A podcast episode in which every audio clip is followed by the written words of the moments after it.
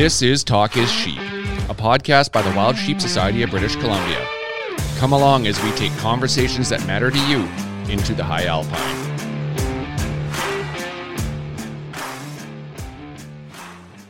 Mr. Hamilton.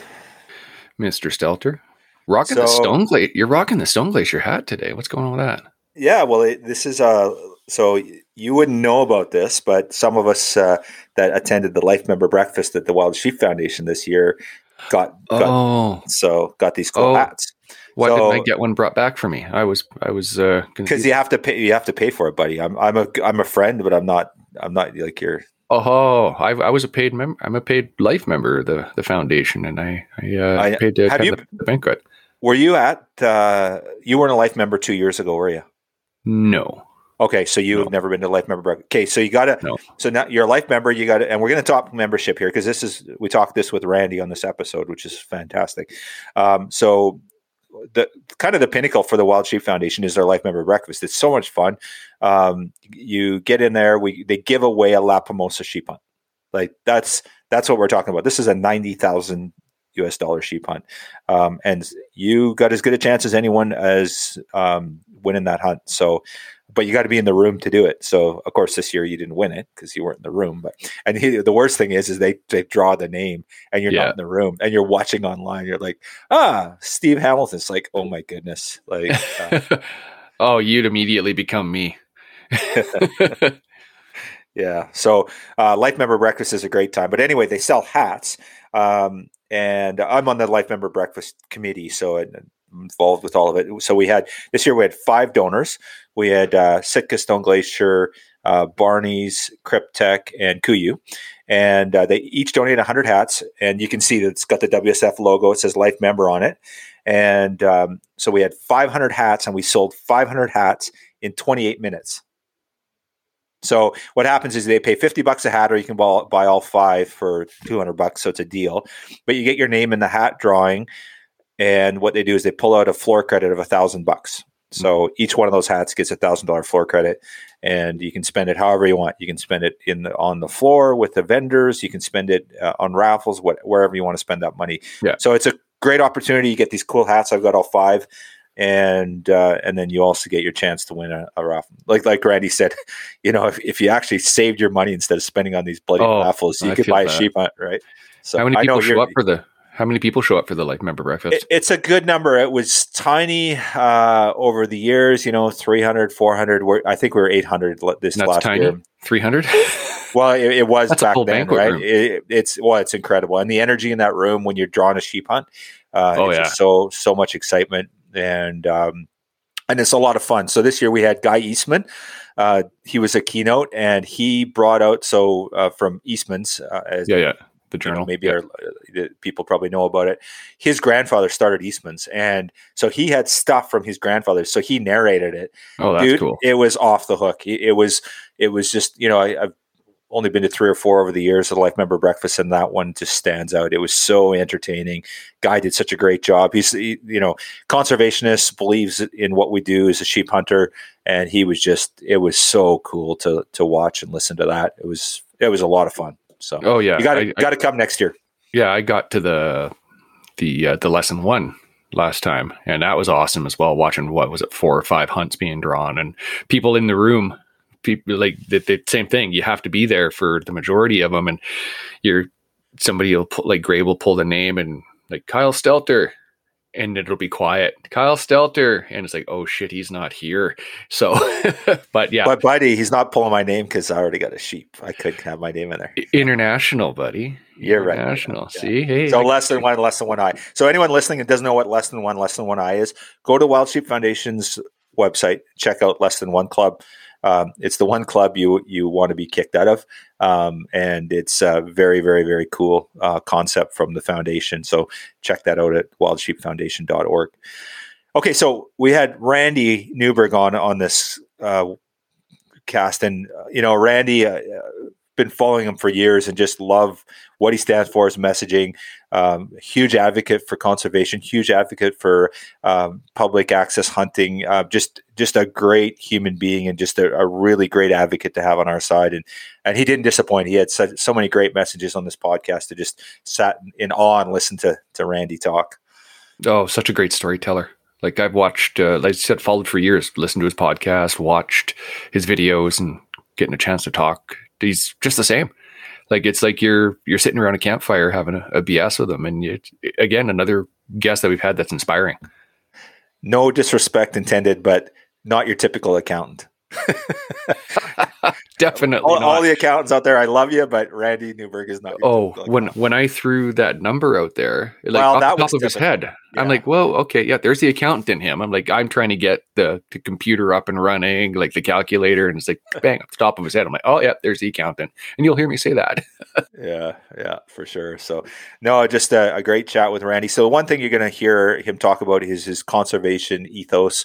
Um, and for those of you that are, you know, uh, listening to these podcasts, um, love having you along for the ride. And if you're not a member, and, and you know, we're, we're, the Wild Sheep Society BC. I'm not going to tell you not to join our organization. We'd love to have you, but there's a lot of great conservation organizations out there. So if the society doesn't speak to you, you know, look at your local community and, and see what you can do.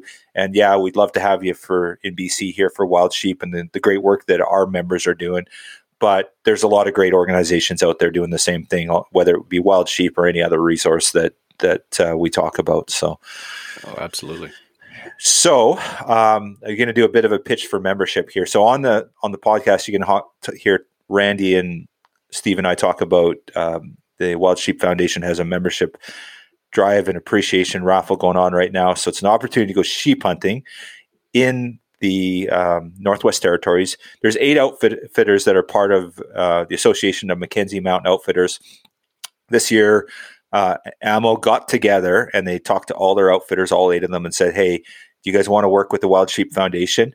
And what we're going to do is we're going to offer a sheep hunt, and the winner gets to pick who they go hunt with. So there's eight outfitters in the um, in, the territories, and you can pick any of those eight outfitters. So you hear of words like Gana River, you hear of uh, Raven's Throat, you hear um, of these all these organizations, all these outfitters um, in the Mackenzie Mountains that are are world renowned hunts, and all eight of them are fantastic. You can't go wrong, and you get to pick which one you get.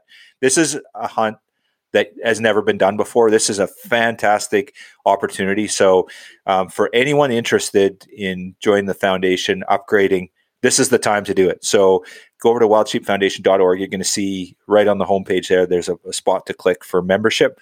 And um, so if you upgrade, you get more chances to win. Uh, if you're already the Summit Life member and you don't have anywhere else to go, you can just buy extra, extra tickets. I think we've capped it at five, but it's a great opportunity to go and uh, sheep hunt of a lifetime. And uh, and obviously, you're going to be supporting a great organization, the Wild Sheep Foundation. So, uh, really exciting. Um, oh, and I forgot to mention, you get to do it with Adam Foss. Adam Foss is going to come along.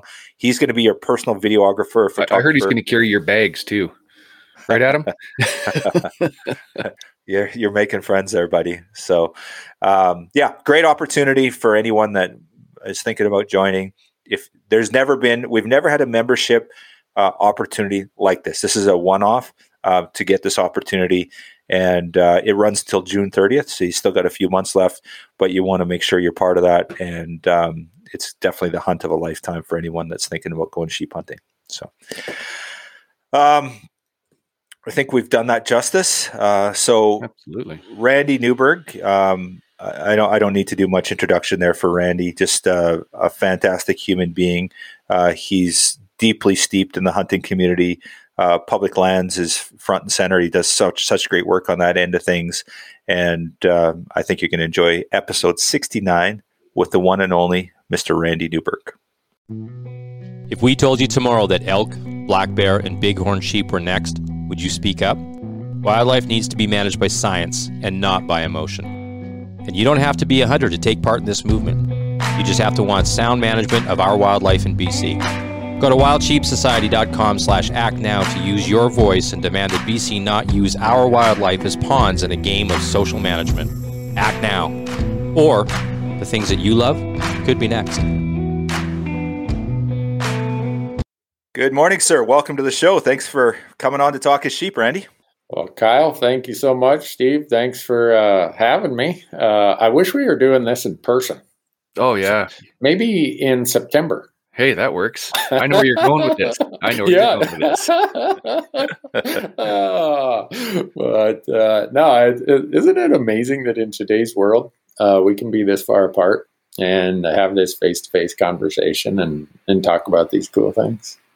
It's delightful yet scary yet you know I, I, you know I, I was talking to my wife about this this i think it was last night. I'm you know it's such a weird world that you know you can connect uh, you know like virtually like this and and just with anyone at any time and it's so so accessible and and it's kind of ruined the the mystique or whatever you know like going to see a guest speaker somewhere right? Like you know because um, if you want you know, you can go and see Randy Newberg at any given time now, right? You just, it, and it's a little scary in some capacity, I think. Mm-hmm. So.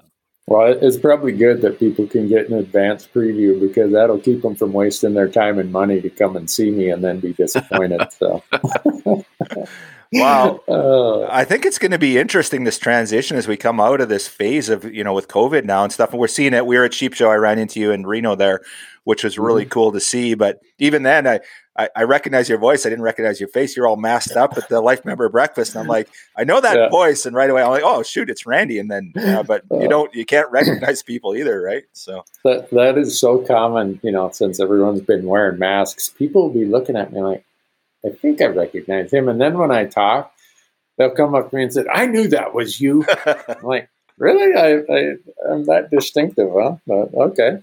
So yeah. Well, it is going to be interesting this transition as we come out of it and what our new events look like. And, you know, I think the yeah. one thing about COVID, we've had to reinvent the world a little bit and how we do things. And yeah, I think it's going to be kind of a fun, a little scary, but a little bit of a fun transition to see how we come out of this and what we look like over the next couple of years because it is going to be different. It's not the same, that's for sure. Yeah, for sure. And I know for us, we've learned a lot in the last two years, and a lot of that's good stuff we'll use going forward. Awesome. Yeah. So you're in your recording studio, are you? I see. I see a bear. Yep. I see a wolf. I see some. It looks like a Dall sheep. Is that a Dall there, or what do you got behind you? That's your Dall. Oh, yeah. Awesome. Got got got a little bit of everything in here. Uh, we just moved in in September, and we're on the road all the time in September. So we uh, we're like that family that had to move in a hurry, and they're still living out of boxes. That's kind of what it is. There's supposed to be a bunch of sound panels behind me in this studio, but we haven't got them up yet. So right now we do have to deal with a bear pelt and a wolf pelt. So uh, could be worse, right? That's that's yeah, that works for me. could be. Uh. So, Randy, let's talk a little bit about. Um, well, actually, if you don't mind, let's go back to the early Randy. So, obviously, we know your accounting history, um, you know, and your transition to your new career, which is really cool. But uh, you know, where, in your formative years, you know, where did it come from? Where's your passion for wildlife and and conservation come from? Yeah, like like a lot of people, probably a lot of your listeners. I grew up in a community, little logging town of 500 people uh, called Big Falls, Minnesota, and everybody hunted, fished, and trapped.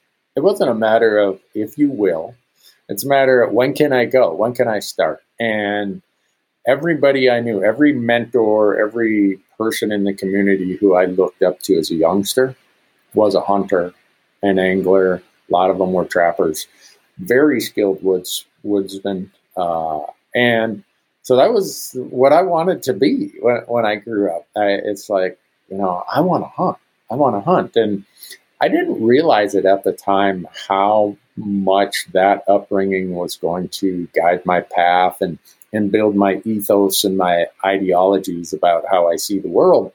But I guess now, uh, reflecting on it, it, it, make, it, it all makes sense to me. But if you were to have come to a dinner at my house, at the neighbor's house, at anyone's house, there's a really good chance that what was on that plate, what was being served there, was something we caught, something we shot, or something we went and harvested blueberries, raspberries, wild onions, wild asparagus, but whatever it was, the the the amount of food we took responsibility for and, and, grew or harvested ourselves was the majority of, of what we had. And I just grew up thinking that's how life was. you know, I, I didn't know any different. And then I go off to college in Minneapolis and go see the big world. It's like, whoa, I really grew up in the backwoods here. Uh, but what I realized is it gave me a connection to land and water and, and you know the clean air, the clean water, the, the productive space. That it, it was it was something that gave me a, a view of the world that maybe a lot of other people aren't blessed to have. And all of us who've grown up in those little towns, you know, we're 16 years old. We're like, boy, I can't wait to get out of this one horse town. You know, you, you're kind of bemoaning that the movie theater's 40 miles away and, you know, there's not a fast food joint for 75 miles. And you really think the life's bad. And then you leave there and realize what a blessing it is to have an upbringing where you are that connected to the wild world in, in a in a space and time we live in today where that connection is very rare. And so I, I, I can't think of any other path I, I would have taken. Now, in retrospect, yeah, I, I went to be an accountant, you know, in the U.S. here. I'm, I'm a tax accountant for 35 years, and that's pretty boring. Uh, but but it serves a good purpose uh, in the United States. The tax deadline for most of your tax work gets done by April 15th. So my wife loves to fish, so we had 80% of our work done in the first four months of the year. they left a lot of time to go fishing and hunting. So uh, was that intentional? Did you, yeah, did, did you you made, that, you made that decision? Said, okay, I want my falls free, so I'm going to go into accountant work. Yeah, my wife often says that if the tax filing season was in the fall, you wouldn't have become an accountant. I said, well, for sure. I mean, that's pretty obvious. Why are you even asking me that? Uh, so yeah, it uh, it worked out that way, and then uh, moved to Montana 31 years ago, and you know we only have one kid, uh, and it was all about the outdoor world for us. Uh, I I asked him uh, probably two months ago, "You ever play any baseball?" because as a kid, he didn't do the normal little league stuff or summer soccer. He fished. That kid, that kid at 10 years old was fishing walleye tournaments with me. And he was he's he's just really experienced as an angler and and he when I asked him the question he said, Well no, we fished. I, I didn't I didn't play baseball. I, I, don't even know if he knows who the baseball teams are. Uh, but he can tell you an awful lot about fishing walleyes uh, or pike or, or whatever else. And so I think about how that's continued to be our family life, uh, the outdoors. My wife loves the outdoors. Uh, she's hunted. She's taken plenty of deer and, and uh, birds and other stuff. And fishing is her big thing. But we still celebrate, not in a big way because we do it so often, but we celebrate the fact that we have this wild protein that is still accessible to us. And uh, last night we had salmon for dinner. A friend of mine in uh, on the Washington coast sent us some salmon, and I don't know about you guys, but there's something also about this hunting, fishing, outdoor lifestyle where we do a lot of sharing. Mm-hmm. Uh, I, all of you, I'm sure your audience can relate. Yeah, I shot an elk or I shot a deer and I, I shared it. And Shane Mahoney is often fond of saying, well, we don't go and buy a beef roast and then go share it with the, you know, stop by the neighbor and say, hey, you want some of this beef roast I bought? Uh, but there's something about this lifestyle we have that allows us to share in a way that is is deeper than than any any other part of my life as far as mm-hmm. how the relationships are built. So that's it's a long answer to how I got here. Yeah, I, I can feel that one with the sharing. It, last night, hell, we had moose. We that's my daughter's nine, and she's grown up on game meat, and that's her absolute favorite. But yeah, Kyle can vouch. I, I've sent him unsolicited a great big cooler full of meat. so and and that's what 400 yeah. miles, Kyle. I put it in a buddy of mine, back a buddy of mine's truck, and showed up at his house, and just knock knock, here it is. So yeah, well, it was stone sheep you sent me, Steve, and we took it on a Ooh. spring bear hunt. And ten buddies were around the fire, and I brought out stone sheep and cooked it around the fire. And you know, I'll tell you, you can make friends, friends pretty fast when you show up with stone sheep to, to uh, yeah, it was, it was amazing. Um, but yeah, absolutely. So, Randy, you know, all the things you're talking about, you're talking about family, you're talking about connection to the, the land base. Um, yet here we are fighting for our life as hunters in a lot of these places. Um, yep. You know, and there is this disconnect. You're absolutely right. You use the word connection to land, water, wildlife. You talked about the disconnect. So how how come we're so vilified? You know, all, all the things that we do as hunters, we appreciate friends and family. We're sharing. Uh, we have a connection with the land. Um, but yet we're the evil ones, and, it, it's kind of in the mainstream media now uh, COVID's helped us a little bit. People are starting to see this, you know, the sustainable organic source of protein, all the right reasons we're doing it. But how did how do we get down this messy slope where we're at, where we're fighting for our life? It feels like when most of these things are, you know, if you take out the killing, I'm sure everyone would be like fine with it. But uh, something died to do this, and people have an issue. How do we get here, and how do we get out of it? More importantly, I guess. Uh, I this is a simplified answer, and it's what I always say, and maybe it's wrong, but I say if you don't tell your story, someone will tell the story for you. And it's not necessarily going to be how you want it told. And I think we didn't tell our story for the longest time. Then when we started telling our story, those early stories that, that we had, when I think about TV, when I think about a lot of the video, visual world of how we told stories, it had nothing to do with food. It had nothing to do with landscapes, conservation, culture, society. It was all chest thumping, you know, biggest, you know, I made the furthest shot. I shot the biggest animal. I got, you know, I filled the most tags. Well, uh, if that's the story we're going to tell, that's the story that that helps fill the narrative of others who who want to tell a story about us in a negative light.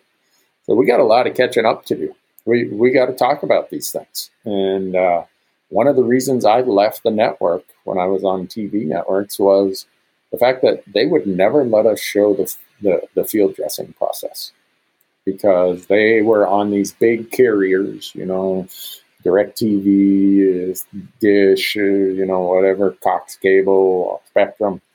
And those carriers would say, hey, we're getting complaints that, you know, you got a dead animal. Well, I'm sorry, but when you never show the next step of utilizing this as food and how it gets converted to food, you're going to leave people with the impression that it's just all about killing stuff. So, through the media that we use, the format of that media, maybe some of the egos involved and the personal motivations, we didn't tell the stories the way that we read them from Jack O'Connor. And Jack O'Connor would write about a sheep hunt, but he wouldn't just write about the sheep. He'd almost glorify the sheep and glorify his indigenous guide that was helping him and, and talking about the landscape and the knowledge that came and that he was learning while he was on this hunt. That that wasn't part of the, the recent stories, uh, you know, I'd say the last 30 years in the hunting space. And so a little bit of it, I think we we let ourselves get here, and so we're kind of getting the treatment we brought upon ourselves. Maybe I'm wrong in that, but uh, that's how I see it. Uh, makes a lot of sense. Now, with you and your personal story and and the, the stories you've told over the years, has there been an evolution? And I've seen I've seen an evolution in the industry. We we see a lot less of the the kill shot now. It's about the process, the experience, um, and definitely a better we're doing a better job i think of telling that story and certainly some better do it better than others. And you you as the textbook version in my opinion. Have you changed the way you portray what you do over the years or has it been pretty consistent from the early days randy? Um, no it's it's changed because i've left some of the the distribution platforms that were very confining. And now i'm on other distribution platforms like amazon like youtube like podcasts where you're not tied to a certain length. You're not tied to these types of formats. There's not all these can't do this, can't do this, got to have a commercial break here, blah, blah, blah. So having those added freedoms has allowed me to tell the story the way I really wanted to from the start. So that, yeah, there, there's been definitely an evolution to that. I think there's also the benefit of listening to what the audience is telling you. I mean, I've made some mistakes along the way where I thought, well, this is what they'd want to see, and they're like, what? they give you this email where you scratch your head and say, why did I think that was a good idea? Uh, so I'm, I, all you know, like all of us, I think when we age or when we're putting ourselves out there to be criticized, you you either take that criticism constructively or it eats you up and you just become a shell and you say, "This is what I'm doing. Hell with all of you." Uh, I've tried to take critique and criticism to craft or, or model the story, the message we're trying to give. Uh, and uh, yeah, so all that has resulted in some some difference between how it started and where it is today. But the the basic tenets that support what we do are still the same. Uh, we've always been about the conservation story, the story of the species, the story of the landscape, and the story of the people involved. If we fill the tag, great. If we don't, we still need to have a, a strong story. Yeah, fantastic. So, with that in mind, you know, there's the the Randy Newbergs of the world doing their thing and doing a great job of it. What what is a you know an everyday Joe or everyday Carol? How do they change their messaging? What do they need to do? You know, there's there is controversy like, hey, we should be proud hunters and we should be able to show our trophy shots and you know, or you know, there, there's a lot of conjecture around that. What can we do better as a community, and what can the average hunter do to sort of improve our lot in life with uh, with the non-hunter? I guess. I, think if we look to our history, uh, hunters have always prided themselves on being more informed, more knowledgeable, having a better understanding of the natural systems and the complexities of all that. Um, and we owe it upon all of us to learn more, to study more, to research more, to be better students of, of the wild place and the wild space. And I don't think that we have to try to combat everybody who's got a negative opinion about hunting or hunters. I think our best thing we can do is be, uh, I don't know what term we'd want to put to it, well behaved, or, or, you know, some people like to say ethical. I like to say this you know, we represent what we do and how we do it in a positive light. But we're honest and we're truthful about it. We're honest that something dies so that we can live. And I don't care if you live in downtown Vancouver and you've never seen uh, a tree, you know, you, you've lived in the concrete jungle all your life, or if you live in a farm out in, you know, Saskatchewan. It's the same theory. You know, something dies so that we can live. We tell our story in a way that people understand that we take responsibility for this. And when you take responsibility for something dying so that you can live, that's usually not well presented by making it about numbers or how far of a shot you took or whatever it might be. So there's little things in how we present ourselves uh, both within our community and outside our community, uh, that they can make a difference. And I think you bring it up, Kyle, that every one of us, when we have a hunting license, we are an ambassador for hunting. You, you can't say, oh, those people with TV shows or those people with YouTube channels or Instagram channels, they're the they're the face of hunting. They are to some degree, but we all are. Uh, you know, that's if someone makes a mistake, it doesn't matter if you've got a platform or you're just Joe or Carol. You you uh, you make a big mistake, it's going to make it in the newspaper. It's going to end up on the TV, you know, the, the quick news wire. It's going to get put on Facebook. So it's a responsibility we all have, and uh, I just say, be honest, be truthful, uh, and be respectful. Uh, we're lucky, we're blessed in countries that allow us to do this, where we still can go and acquire our own meat out in the woods. So show show respect for that process and that freedom and that liberty that we have. Yeah, it's certainly a privilege. It's not uh, it's not a right for sure. So I think we we need to treat it as such, right? Uh, anytime you have a privilege, you have to you have to protect that privilege. Otherwise, you could easily lose it, and it wouldn't take a lot. And we've seen it here in BC uh, mm-hmm. for yeah, sure. You, yeah, you guys are an interesting place for us to observe. Uh, I bet. Uh, I, I don't know if you you you see it living there the way that we see it, you know, in the states. But we look at BC, and it's this unbelievable place. You guys have wild beyond wild. I mean, you take the wildest place in the lower 48 of the United States, and it doesn't even compare to that run of the mill wild country you guys have in, in BC. And you have such a strong culture of how your society evolved related to wild things, uh, whether, you know, going back to fur harvest and the exploration of all that, the Hudson Bay Company, all, all the things that are part of your history. And hunting and fishing and trapping have been a big part of that. And now to see that you guys are dealing with what you're dealing with so quickly, it's a head scratcher for those of us watching from the outside. Head yeah. for us living here. People can't see this, but I see a video of Steve. He was just scratching his head when he was doing that. yeah, well, and, and it is it is disturbing. It is scary, and and then also, you know, we're we're having some conservation issues in BC here too, right? You know, uh, we're wild sheep centric, of course, and you know, we're we're worried about populations. There's some you know uh, increased pressure, and we're seeing uh, you know increased harvest pressure and a whole bunch of stuff that is a concern. But then just, just general conservation stuff, and again, it comes down to predominantly habitat and uh, disease and predation. You know the the big three, the big four, right? It just it's there, and uh, it's we're not immune to it. You know we, they call us the Serengeti of the North, but we're I'm afraid we're going to lose that title if we don't get our act together here. So. Yeah, I mean, you you guys see it firsthand because you're out there in the mountains, in the woods, you're seeing this happening, whether you see it as an immediate thing or over the course of years that you've been out there. That's something that the person, and I don't want to pick on everybody who lives in Vancouver, but it's the only large metropolitan area I've been to in uh, in uh, British Columbia. So uh, they're going they're, they're going to be used as the example. Uh, that person's daily life probably does not expose them to the things that you do daily or weekly. You know, maybe it's your weekend trip or whatever.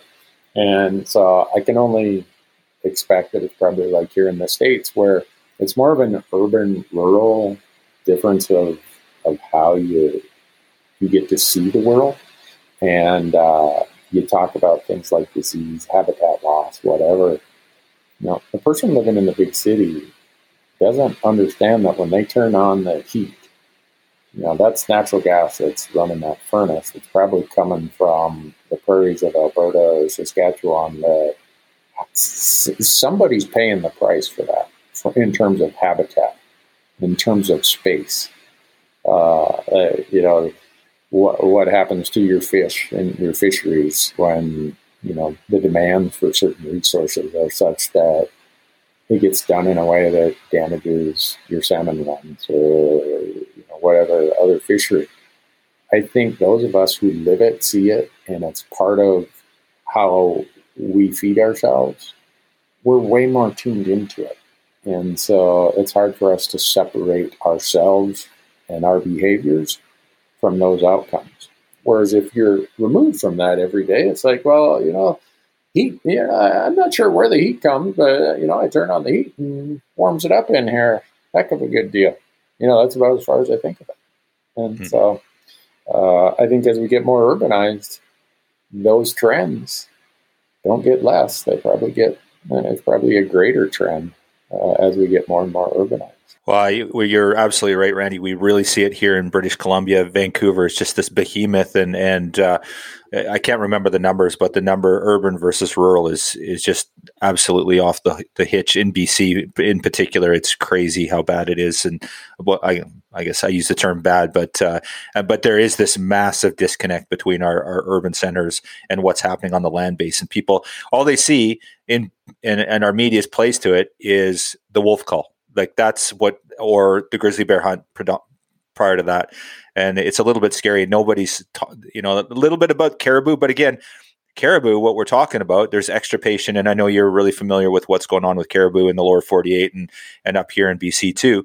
But people are talking about caribou only because they're concerned that wolves are dying. They're not care. They don't, as a general rule, people now people do care. I when I have conversations about them, but they said, yeah, but you shouldn't be killing these wolves, right? So it's really interesting to see that the mainstream media and how they're portraying this in the media as well.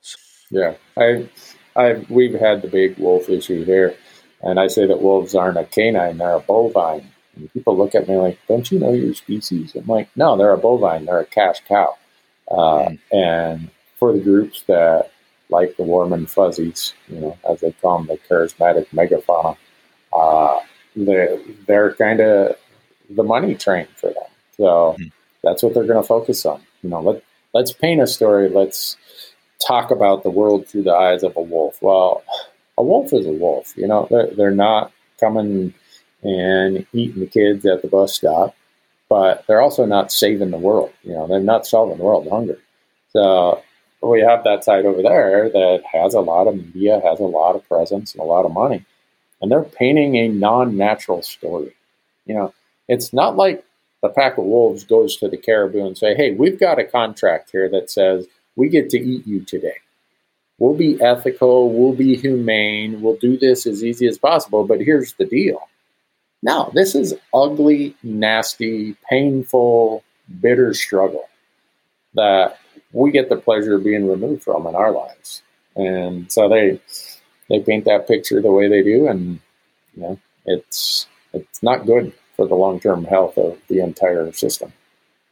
Well, and that's the part that frustrates me is the the messaging is not genuine. It's not authentic. Um, you know, they paint they paint a fragment of a story that's so tiny that in itself is probably true, but the reality is that the story around there's never an honest, genuine story around it. And you do that. You do a great job of that, Randy. You tell the story. You're honest. You're authentic. Something dies uh, but the other side doesn't, and they don't really play fair. And that's the thing. And then the media just, or sorry, the general public just consumes what the media gives them, and they believe that now this is the truth because the media told us this. So it's a little disturbing, I guess, in that regard. So. Yeah. Do you guys get do, do, any of your networks up there broadcast the U.S. news program 60 Minutes? Uh, yeah, they yeah. they do. Yeah. yeah. yeah. Okay. So I was on 60 Minutes talking about wolves. Uh, and uh, they introduced me as a guy who hunts and traps wolves. Uh, and uh, it re-aired for the third time in January. And my wife calls me. She handles a lot of my emails. She's like, "What the hell did you do? you should see these emails you're getting." and I'm like, "Oh yeah, I forgot to tell you, honey. The, the 60 Minutes piece on wolves aired again last night." Uh, so I get to see that fringe element out there and the ones who send me these crazy emails. It's like if you want to see a little bit of glimpse into the psyche of a part of that population, you should read my emails that come in like that. It, it's like, whoa, oh, okay, uh, that's what we're dealing with as as far as part of that community. So I see it. it, it you're right, Kyle. It, it's nowhere near the full picture. It's the full picture is a very complicated story, and they don't want to focus on the complicated. They want to make it something. Let's let's make this story easy so that we can polish it and shine it up to sell it in the way that makes us the most money and gives us the most influence just out of curiosity, Randy, when dealing with that scenario, so you get these emails that flood in, do you even take the bandwidth to reply to any of that stuff, or you just, just you know, because as we know, we're not changing any hearts and minds with that group. So, do you just leave it alone and just walk away from it, or do you spend the bandwidth replying? No, I, I, I don't reply. Uh, yeah. Any, uh, you know, when I'm out in the public, occasionally I'll get someone who confronts me about what I'm doing, or like I, I wear a lot of fur. Uh, yeah. You know, there's certain times and places where people just go off the rails because you're wearing a hat of a beaver you trapped. Well, uh, I'm sorry, but yeah, that, that, that, beaver was flooding this rancher's field out here, and it was calving season. And you know, here you are buying beef. I'm over helping that that rancher so he can put some beef in the market here. But you're mad at me. You wanted me to just throw this fur away mm-hmm. and not make a hat of it. So you get those kind of people, and you're really not going to change their minds, right? I, I'm not going to waste the bandwidth on people like that. Now, if someone came to me and said, Hey, you know, I've never seen anyone wearing a beaver hat before. Can you tell me a little bit about that? That person is genuinely interested in trying to understand. I've got all the bandwidth in the day to talk to that person. The person whose mind is already made up. I mean, we have them in our own camp too. I mean, there's people in our own camp mm-hmm. that I don't waste the time replying to because not, uh, you know, I don't have enough love or money to change their perspective on things. So mm-hmm. I, you, you just got to decide where can I make some progress here or feel that I make some progress and spend your time there.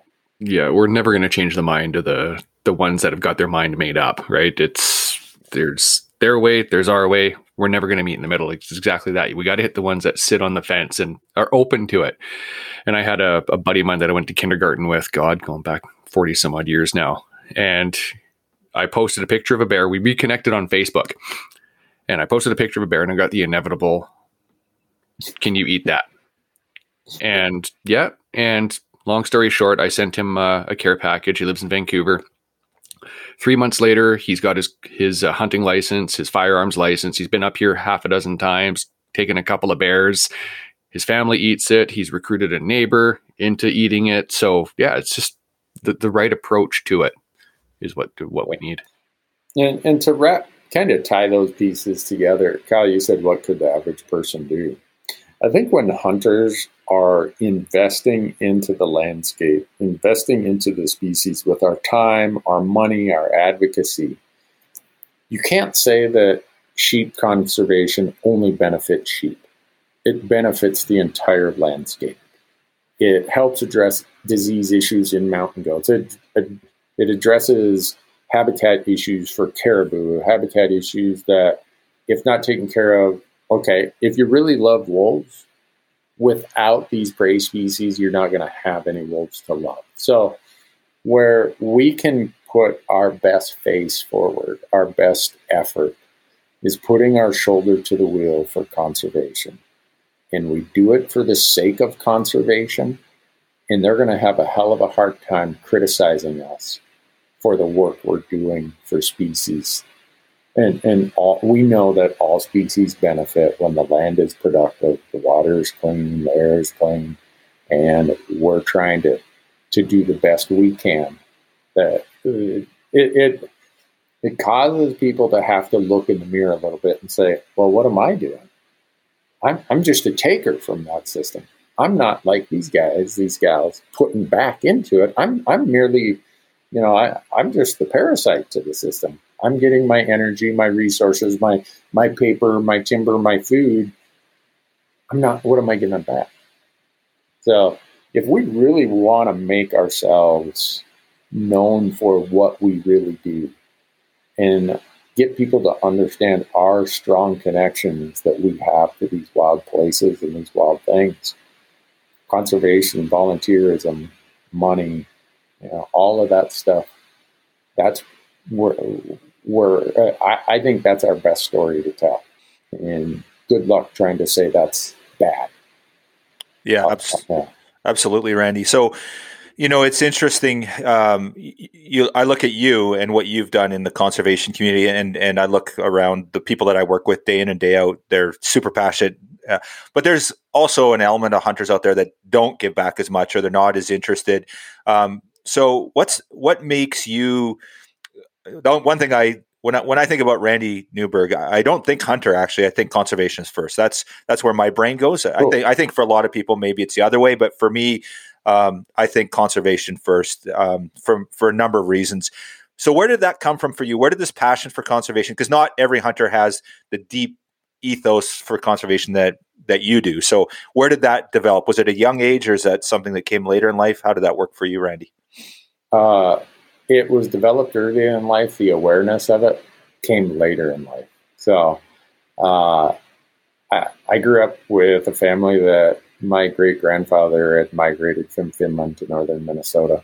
And uh, it, he died four years before I was born, but his oldest daughter, my grandmother, was one of my most cherished adults in my life. And it was out for her, it was always about taking care of the system, taking care of the garden, taking care of the whatever, and always giving back and volunteering. She was, uh, how she raised three kids, I don't know, because all she did was volunteer. And then I look at the little town I grew up in. You know, the hunter education class was taught by my sixth grade teacher, Paul Reese, and taught by the owner of the hardware store, uh, World War II vet, Owen Gordon and they gave up their time. They took every kid whether they had a mentor to take them hunting or not. Paul and Owen would arrange, and my dad helped with them, arrange to make sure that this kid got to go hunt. And then growing up in a logging community, you saw how smart use of resources could be done with some consideration for habitat, consideration for wild things. So I was getting to watch all this, but it never sunk into me how it fit in the bigger picture. And then as I got a little older, I just started realizing that, you know, this generational knowledge, this generational ethos was handed to me. I got to start doing something about it because I, I, don't want to be that person that inherits this amazing uh, collective of hunting from my elders, my parents and grandparents, and just use it all for myself and selfishly not pass it on. You know, the, the greatest shame would be to inherit something and then also borrow from those who come after you.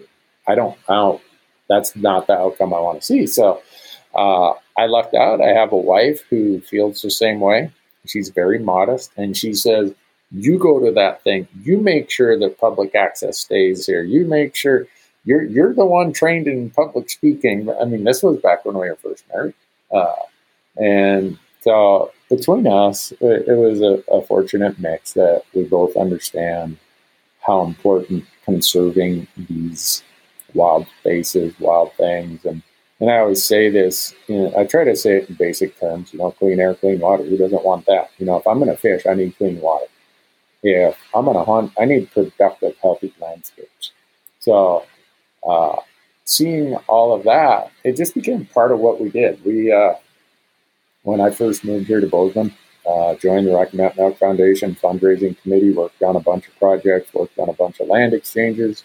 Uh, my wife helped me co-chair the Ducks Unlimited committee in Bozeman for eight years.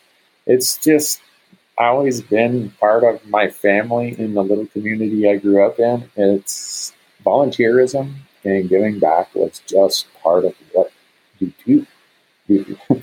it's like something on your calendar, you know. Oh, Saturday morning, this is what I do. Thursday night, I, I this is what I do. Uh, so I, I never really thought about it any further than that. And then as I got a little older, and I think when you have kids, you really start thinking about this generational uh, transfer of of opportunity, transfer of the, the, this legacy you feel you now have inherited. You start looking at it differently. And when my son was born, it was a huge pivot, or at least a refocus on what's at the core of the things that are dear to me. The greatest memories, the greatest experiences I have are with me, family, and friends doing outdoor things. So if I want to preserve and conserve those, I better make sure I'm putting back. And so it's, and then I, when I started these platforms in 2008, I looked around and said, you know, there's no shortage of opportunity to use your platforms to advocate for that stuff because I, you know, I, I wish we did more of it collectively on our, on, on, if you took all the outdoor media platforms, I wish everybody would would allocate more of their time towards conservation. Uh, and like this year on our podcast, we've already had, uh, uh, it's, I, I can't list them all, but we are taking all these scientists who are doing all this amazing work and we're saying, how do we help them make this scientific information consumable and digestible to our audience so they act on it? so they understand it. Because all the science, all the research that we fund in the hunting and fishing space doesn't do any good if it sits on someone's hard drive or it's just published in some scientific journal because the public doesn't have access to it. How do we help these people give access, give the public access to it? So the public now is like, that's important to me. What, what I what are we doing about that? and that becomes advocacy. That becomes funding. That becomes priority within the policies of our governments and our institutions. So you know we're not going to make any money doing that but i don't care. Uh, fortunately i have a good day job.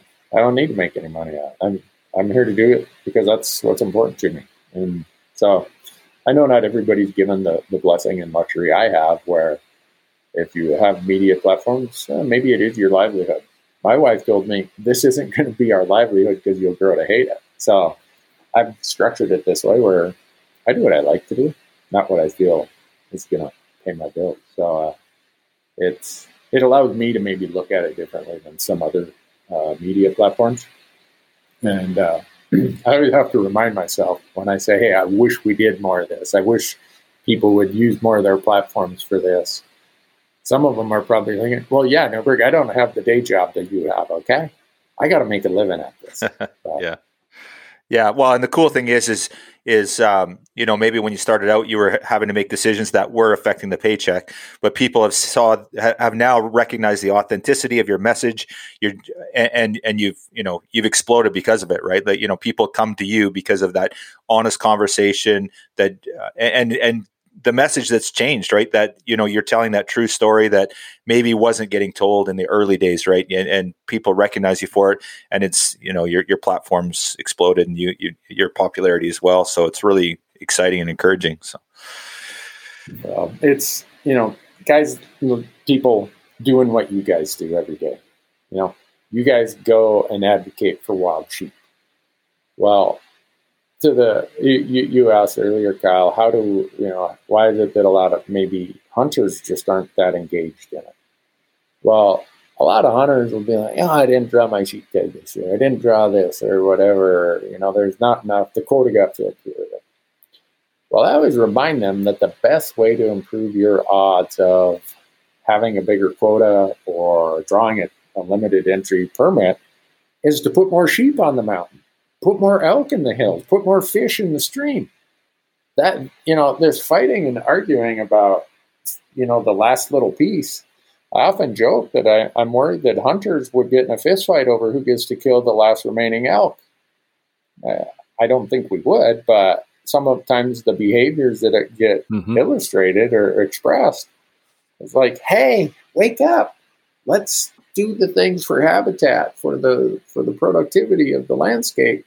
So we have more elk. So we have more sheep. And you guys are the walking example of that. And, you know, I, I think that's another thing that makes hunting such a cool thing is how much of our progress is accomplished by volunteers yeah. and generous donors. If, if the rest of society allocated is the same percentage of their time and their money two important causes that we dedicate to conservation poverty, lack of education, crime, a whole lot of our other societal problems would be a lot less. And I think we as hunters should be proud about that. And we should tell stories around that. Not not to brag, but it is a part of who we are and what we do. And, you know, watching you guys, you know, do the things you do for, for the cause of wild sheep is an example, perfect example of that. Yeah, I appreciate that for sure, Randy. And and yeah, that's one thing I you know I I'm amazed about our wild sheep community and hunters in general. Don't get me wrong, but just the the family of people that really are dedicated. And again, as you know, as a sheep hunter, we there's lots of people that call themselves sheep hunters that have never shot a sheep, right? And that's the amazement for me that people are out there dedicating their time, talent, and treasure to a resource that they've never had the opportunity even harvest one, uh, you know, or, or even hunt one for that matter, right? So it's a pretty phenomenal group of people that are able to do that. Um, amazes yeah, me daily. This, on Saturday, uh, Montana Wild Sheep Chapter, the state affiliate, mm-hmm. is having their annual event here in Montana, and I'll go there. And to your point, the majority of people there have never taken a sheep. Mm-hmm. They've, they've never been lucky enough to have that opportunity a lot of them could never afford to write a check to go to Canada or Alaska to hunt sheep, but they're hunters and they have bought into the idea that my chance to maybe someday get a sheep is by making sure there are more sheep out on the landscape. And so they're they are there volunteering. They they are there, you know, contributing some money, even though they may not have a lot of money. But what they contribute is significant to them and it's significant to the overall cause of who we are and what we represent. So I love going to those things. I, I, I, get so excited when I get to go to these gatherings for conservation issues and efforts. because I look around the room and a lot of times I do a keynote address. And I usually tell people, I, I stop and I tell them, I said, All right, I want you to look to your left. And they look to their left. And I want you to look to your right. Now I want you to look around your table and look around this room. What you just looked at is the future of conservation of this species or the future of this activity that you are here for. And that's absolutely the truth. It's, it's not going to happen by the person out on the street. It's not going to happen the person too busy at the golf course to be bothered with stuff like this. It's you. You are the ones who are going to be the future of what this is going to turn out to be. And a lot of people are like, whoa, I never really thought about that. But it's a way to give them credit for what's been done and what will get done, but also give them the awareness that, you know, it's on our shoulders. We, we're, we're, we're the ones in the yoke. We got to pull the mm-hmm. wagon. Yeah, the world's run by those that show up, right? So, yeah, well, well said for sure, Randy. Yeah. Uh, I think the I think the last stat I heard about uh, hunter volunteer hours in BC alone was three hundred thousand a year. Yeah, think yeah. about that. That's a lot of hours. That's yeah, that that's hundred and fifty people working full time. That's yeah, that's a that's, lot. That's why you're an accountant. I'm getting yeah, the calculator out. I'm like, okay, how's that? I mean, that's that, that's the equivalent of a company that has 150 employees, and they're working full time every day towards that cause. Yeah, how cool wow. is that? That's amazing. Very cool. Yeah. So, Randy, on the conservation vein, let's uh, transition a little bit here. So, I've I heard about two percent for conservation through a podcast on I think it was Beyond the Kill, and, and Jared Fraser, the executive uh, director, was uh, being interviewed by Adam. It was probably four years ago now, three years ago, re- pretty early days, and I believe Jared said that you know you were kind of well, you I think you were the one that steered Jared to that role. You said, hey, buddy, you, you need to apply for this. Um, and great, great job, by the way. I, you couldn't have picked a better individual to run. Oh, he's two percent. But uh, can you touch a little bit on on two percent and the vision there? And I think you were in in the formative stages of that organization and the importance of it. I'm a member. Steve's a member. We believe in it dearly. Um, but let's talk yeah. a little bit about two percent and why it's so important. Yeah, uh, I'm trying to remember how long ago this was, but uh, Jeff Sposito, who now is the president of Stone Glacier. He worked at Sitka Gear at the time. Uh, David Brinker, who now is uh, at PEAX Equipment, was at Sitka Gear at the time. And Jeff came up with this idea. He said, "Why? Why do they have one percent for the planet? We should have one percent for conservation." And he asked me what I thought about it. I'm like, Jeff, I think it's a great idea, man. Uh, how can I help? so he and David worked their butts off. And then they recruited another accountant here in Bozeman, uh, Brent Walker. Uh, and I said, guys, I'm already on too many boards. I'm happy to help and do whatever I can, uh, but I'm, I can't be on another board. So they took after it, and you know, I watching them create an organization from just an idea was was really amazing. And they had three critical funders at the beginning Sitka, Wild Sheep Foundation, and the Rocky Mountain Elk Foundation. They saw Jeff's vision and said, Jeff, here's the money to get you up on plane, to get all the infrastructure in place. Well, it's it went from being 1% to 2%. And the idea being 1% of your revenue and 1% of your time, which is so reflective of how we do it in the hunting space. Our time and our volunteerism is probably more important than the money. And I thought, how whoever came up with the extra one percent should be president. This, this is genius. Uh, I wish I could take some credit for it, but I had nothing to do with that part of it. Uh, and so, how Jared got involved is I'd known Jared. Uh, he and I volunteered together on a committee and Jeff Sposito says, uh, Randy, we're just growing so fast. I, I need a full time executive director. My wife, Sam, she's like, hey, we got two daughters, you, you, and you got another job. What, what are you doing there? So, uh, fortunately, they had the budget to hire an executive director, and I told Jared, I said, you ought to apply for this. You're the perfect guy. I think that was five years ago, something like that. And it's turned out to be really, really good. I mean, Jared's heart is in this. He he sees the big picture. He lives it. He breathes it, and it's to the benefit now of two percent for conservation. It's you know they're benefiting from Jared being there, uh, but we're all benefiting from the work that Jared and his board uh, what what they're doing and raising the awareness of conservation in our space. It's such a benevolent organization, right? You know, there's really no everything that they do is to give back to conservation. It's it, there's no take for them, right? They're just keeping the lights right. on, and and uh, so it's such a great organization. Love what they do, and I'd, I'd love to see them continue to grow, and and love that you know that you push them so hard, and you know share their messaging yeah. as well. So, so it's such a great yeah. Great Jared, Jared was at my office a couple weeks ago. We're working on our you know every year you certify yourself uh, and a couple years ago, I realized that with the size of my platforms, I could probably do more by using my platforms to raise money and awareness than just me writing a check. So yeah, we still write our share of check, uh, but I I started working on that, and I I did uh, a thing with the Rocky Mountain Elk Foundation where we we take somebody hunting every year, and we pay all those costs. We incur everything. I think RMEF gives them a small travel stipend and I think reimburses them for their tag costs and stuff. But everything else is like, we're going to do this. But you got to become a member of the Elk Foundation to get in on it.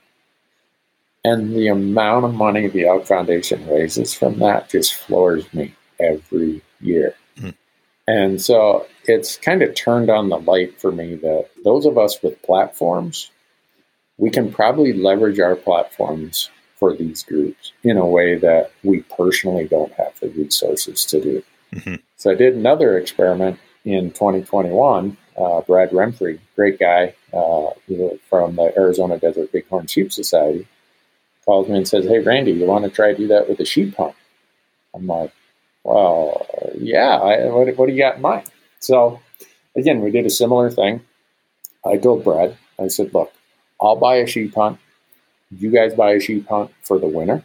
I'll buy mine and I'll bring my camera crew and we will film this and let's see how much money we can raise. And they raised a pot full of money. They, they raised so much more money than I could write a check for.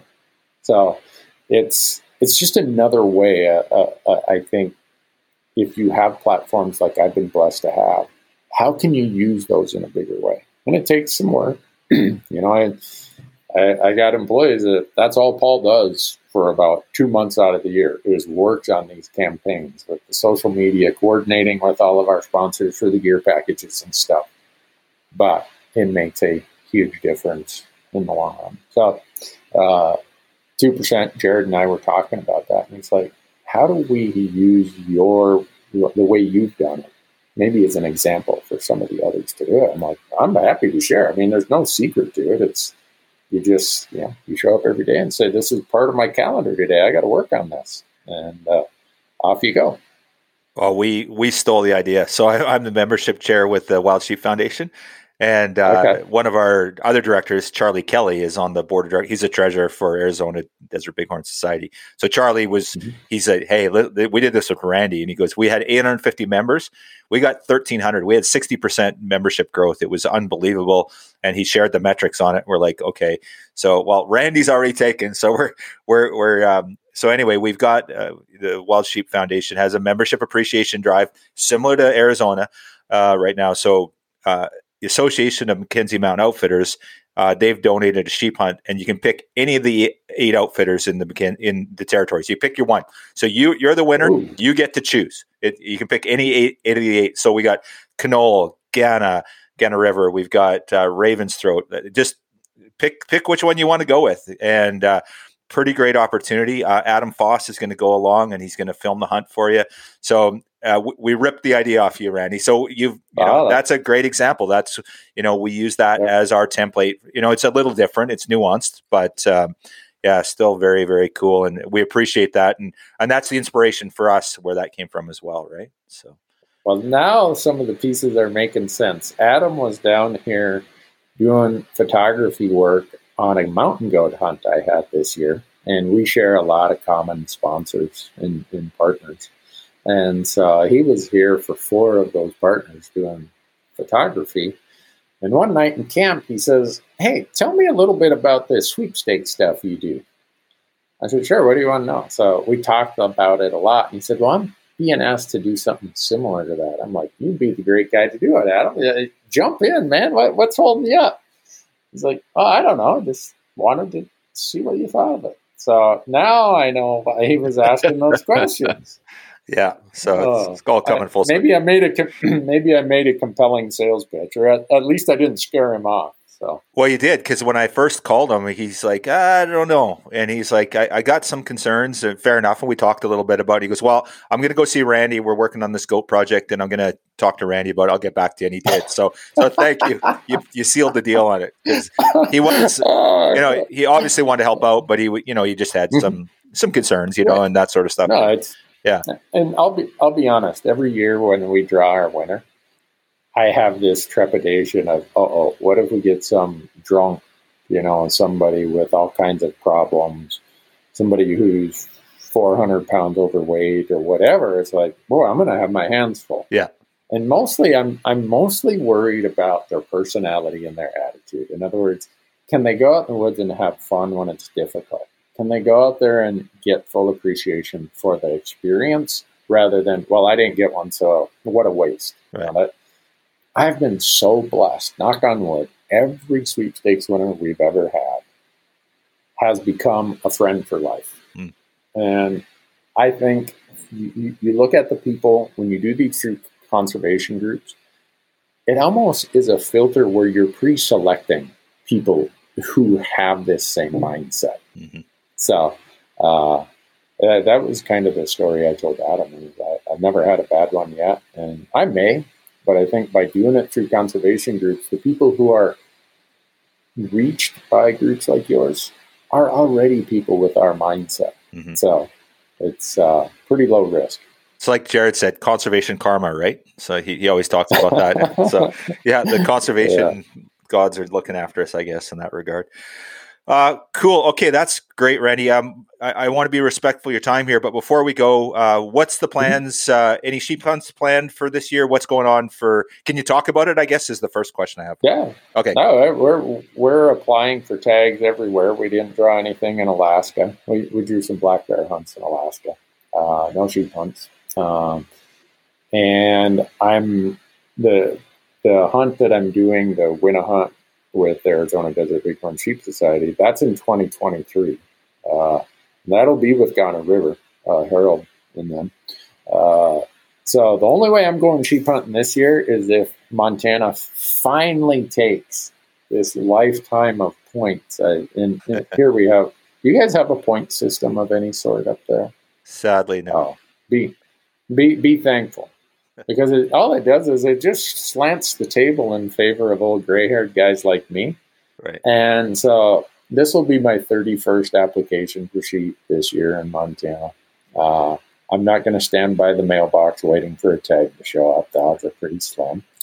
Uh, I apply in Utah, Nevada, Arizona. I've got 20 plus points in Nevada and Arizona. So odds are I'm not going sheep hunting this year. But you never know. Yeah, there, there's always that chance, but I definitely am going next year. So awesome. Looking forward to that. Very cool. Now, just one other quick one before we let you go. Uh, you hunted, I think I seen a, a backpack hunt you did, or sorry, a, a, horseback hunt you did with Backcountry BC and Beyond in BC. Hey, Here, hey, hey, hey, let's not talk about that area. I was there this year. Are you Steve? Yeah, I recognized it. We got two two bull oh. moose. We got snowed okay. in. We got snowed in like the day after it uh, we landed, and it was wind yeah. and snow. We were in three days late because of the snow and wind. But yeah, we got uh-huh. we got uh, two nice bull moose. Uh, biologist, I sent pictures to of the one rack. Said he figured it was twelve to fifteen years old. Like it's got no points. It's literally just a big round round uh, plate, oh. and then another 40 inch bull. But yeah, I recognize it. I'm like, wait a minute, I know where you are. uh, big caribou. Yeah. yeah. D- Dustin and his group you know, I've known Dustin for a long time, and he was on my podcast. Uh, him and Cole Kramer and David Brinker, we were having this big event at Sitka. I'm like, yeah, whoever want jump, grab a headset, let's jump in here. Well, Dustin and, and Cole were on there, and after we got done, Dustin said, uh, "What what's your dream hunt? You know, you get to hunt a lot." I said, "Mountain caribou." He's like, "What?" I said, "Mountain caribou." He's like, "Well, you know, I just bought a unit with mountain caribou." I'm like, "No, I didn't know that." So we talk about it, and he's like, "If ever you're interested, let me know."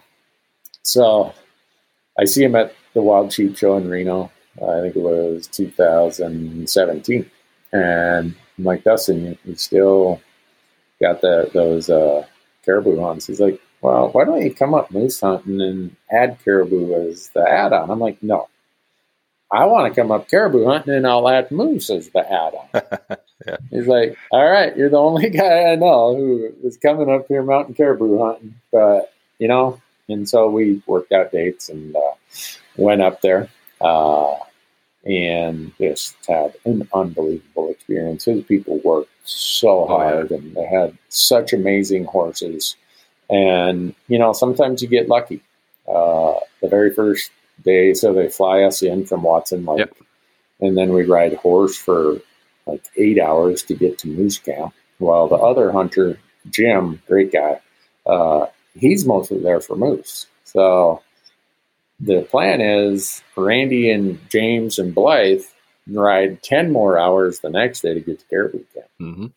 And I'm not a horse guy. Everyone thinks in Montana, right? You ride a horse. Well, if I had a horse, I'd die in neglect. That's how little I know about taking care of horses. So 18 hours in the saddle for me Oof. was more, that's more than my entire life I'd ever spent in a saddle.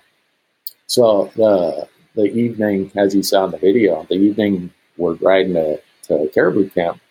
We get there or get close, and here comes a herd of caribou, about 12, 15 coming off the mountain. And there's two bulls in the group, and one of them to me looks like oh, yeah. a monster.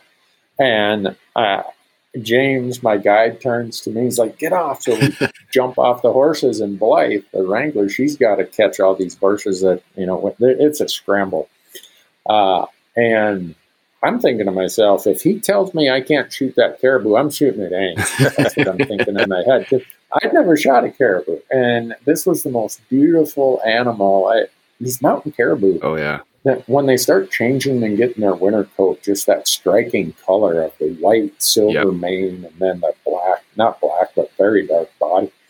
Uh, they, they run into the spruce, and I'm like, oh dang it! And James turns to me and says, in this his Kiwi accent and his eyes were big. He said, "You want to shoot that caribou?" I'm like, "Yeah, I do." So I'm thinking, well, at least I get to shoot it. Well, sure enough, we follow him for a little ways, and they walk out in this little open, as you saw in the video. Oh, it's a big one. I ended up shooting it, and we walk up to it, and I, I have no relative uh, comparison. You know, I just think this is a beautiful animal. You know, lucky me, I yeah. get one the first day. And James looks at me and says, you have no idea what you just shot. I'm like, what? He said, this is the biggest caribou we've ever shot. I'm like, what? Oh, yeah. I'm like, no, we, we've never shot one this big. I'm like, ah, come on. Well, you know, we go take care of it, process all the meat. We're there for two days, salt in the Cape, everything. And we ride back to the moose camp where everyone's at. And when I see the reaction of everybody who we met along the, there are a bunch of residents camped, camped along a lake there. They saw it. They're like, oh my gosh, what a caribou. I'm like, oh, maybe, maybe oh, yeah. James isn't jerking my chain. I, I was thinking that, you know, this is just the guide trying to make the client feel like it was a great, you know, great hunt. And then the air guy, the cash, the guy who does their shuttling, he comes in. He's like, do you, do you realize what you got here? I'm like, well, I'm coming to that realization. so I, I just felt so blessed. And it, it was the dream hunt I'd had my whole life. Mm-hmm. Uh, and the lesson of that, kind of what I said at the end, and uh, what we scrolled across the screen at the end, is kind of a, a motto I've adopted the last 15 years, and that was hunt when you can, when you can, because you're going to run out of help before you run out of money. And yeah. I've been saving for this hunt since I got married. Uh, And a long time ago, I'd surpassed my savings to where I could go do it. And finally, my wife is like, How long are you going to keep saving this money? Like, you, you want to bring 10 people with, or you just going? Because you got enough to go. And uh, I, I got to thinking about what brought that. You know, how did that make my dream list? And I was in seventh or eighth grade at our city library or our school library. I couldn't afford a subscription to a magazine, but the big hunting magazines were in our library. And in study hall, I'd go there and watch them. And there was a story in there. I, I wish I had that article, but I wa- I read it. The story was compelling. The pictures were unbelievable. I said, if ever I could do one hunt in the world, it would be Mountain Caribou in the Cassiars of British Columbia, because that's where that story was. Very cool. Very cool. Was, so you you guys have such a remarkable province. I, I just I drive through it. I'm just enamored with it, every bit of it. So that cast. So thanks for ho- yeah, yeah thanks for hosting me for that.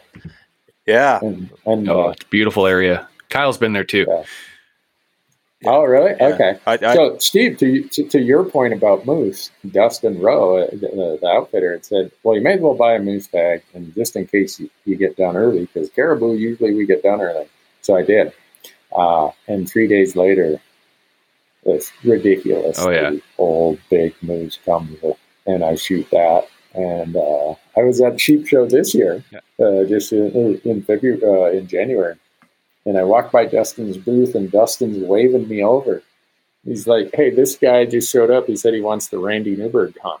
and the guy look, looks at me. He's like, uh, uh, uh, "You can see him stuttering, like what?" he's trying. He, like, "Is this for real?" And uh, so I stood there and visited with him for a while to tell him how the hunt went for me and what a unique place the Cassiars are. And I don't know if he ended up booking with Dustin or not. Maybe I scared him off, but uh, just the, the landscapes that you have in British Columbia are some of the most remarkable pieces of country I could ever get the chance to spread my legs in. I mean, just stretch your legs, off you go. You know, just you, you don't have roads in a lot of it. It's just horse trails and game trails. It's like, oh man, to come here and do what what I did is, uh, oh, I'll, I'll never get to replicate that. Well, we got to have you back. You got to come back. We'll have you back, Randy. Oh well, uh, let, let me know. I mean, can I apply for this uh, sheep? Is it a raffle? Is that what they're doing? Absolutely. So you get uh, if you upgrade. I, am sure you're probably as high as you get in the in the foundation membership wise, but mm-hmm. um, you upgrade or you if you're a one year you extend. But you can also buy just tickets. You can buy up to three tickets um, on your own. So uh, they're 50 bucks a pop yeah. and you buy, and we've limited to, I think actually it's either, it might actually, maybe we went with five. It's either three or five.